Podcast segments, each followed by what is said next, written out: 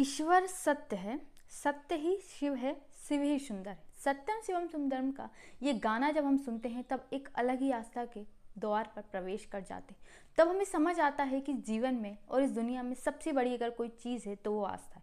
दोस्तों, हम सब किसी ना किसी पर आस्था करते हैं, जो बात अच्छी भी है क्योंकि इस आस्था के दम पर हम अक्सर अपने जीवन की बड़ी से बड़ी लड़ाई का सामना कर जाते जब लगता है जीवन में कैसे होगा, जीवन का ये दौर कैसे निकलेगा, कुछ आगे कर पाएँगे या नहीं, इस मुश्किल हालात से कैसे निकल पाएँगे, तब ये आस्था ही है जो बड़ी से बड़ी समस्या से निकलने में हमें मदद करती जो हमें बताती है कि जीवन में जब तुम्हारा बस ना चले तो बैठ जाना चाहिए।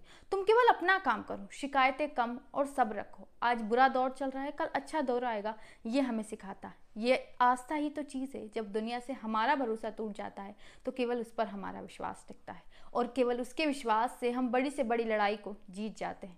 इसलिए तो कहा जाता है, दुनिया छोड़ दे वफादारी, दुनिया छोड़ दे वफादारी, तब भी तू अपनी वफादारी ना छोड़ना, अपनी ईमानदारी को ना छोड़ना, खुद पर कभी तू अविश्वास ना करना, क्योंकि तेरा विश्वास ही तुझे बड़ी से बड़ी जीत दिलाएगा। हर सच का सामना कर, तू आगे चलना।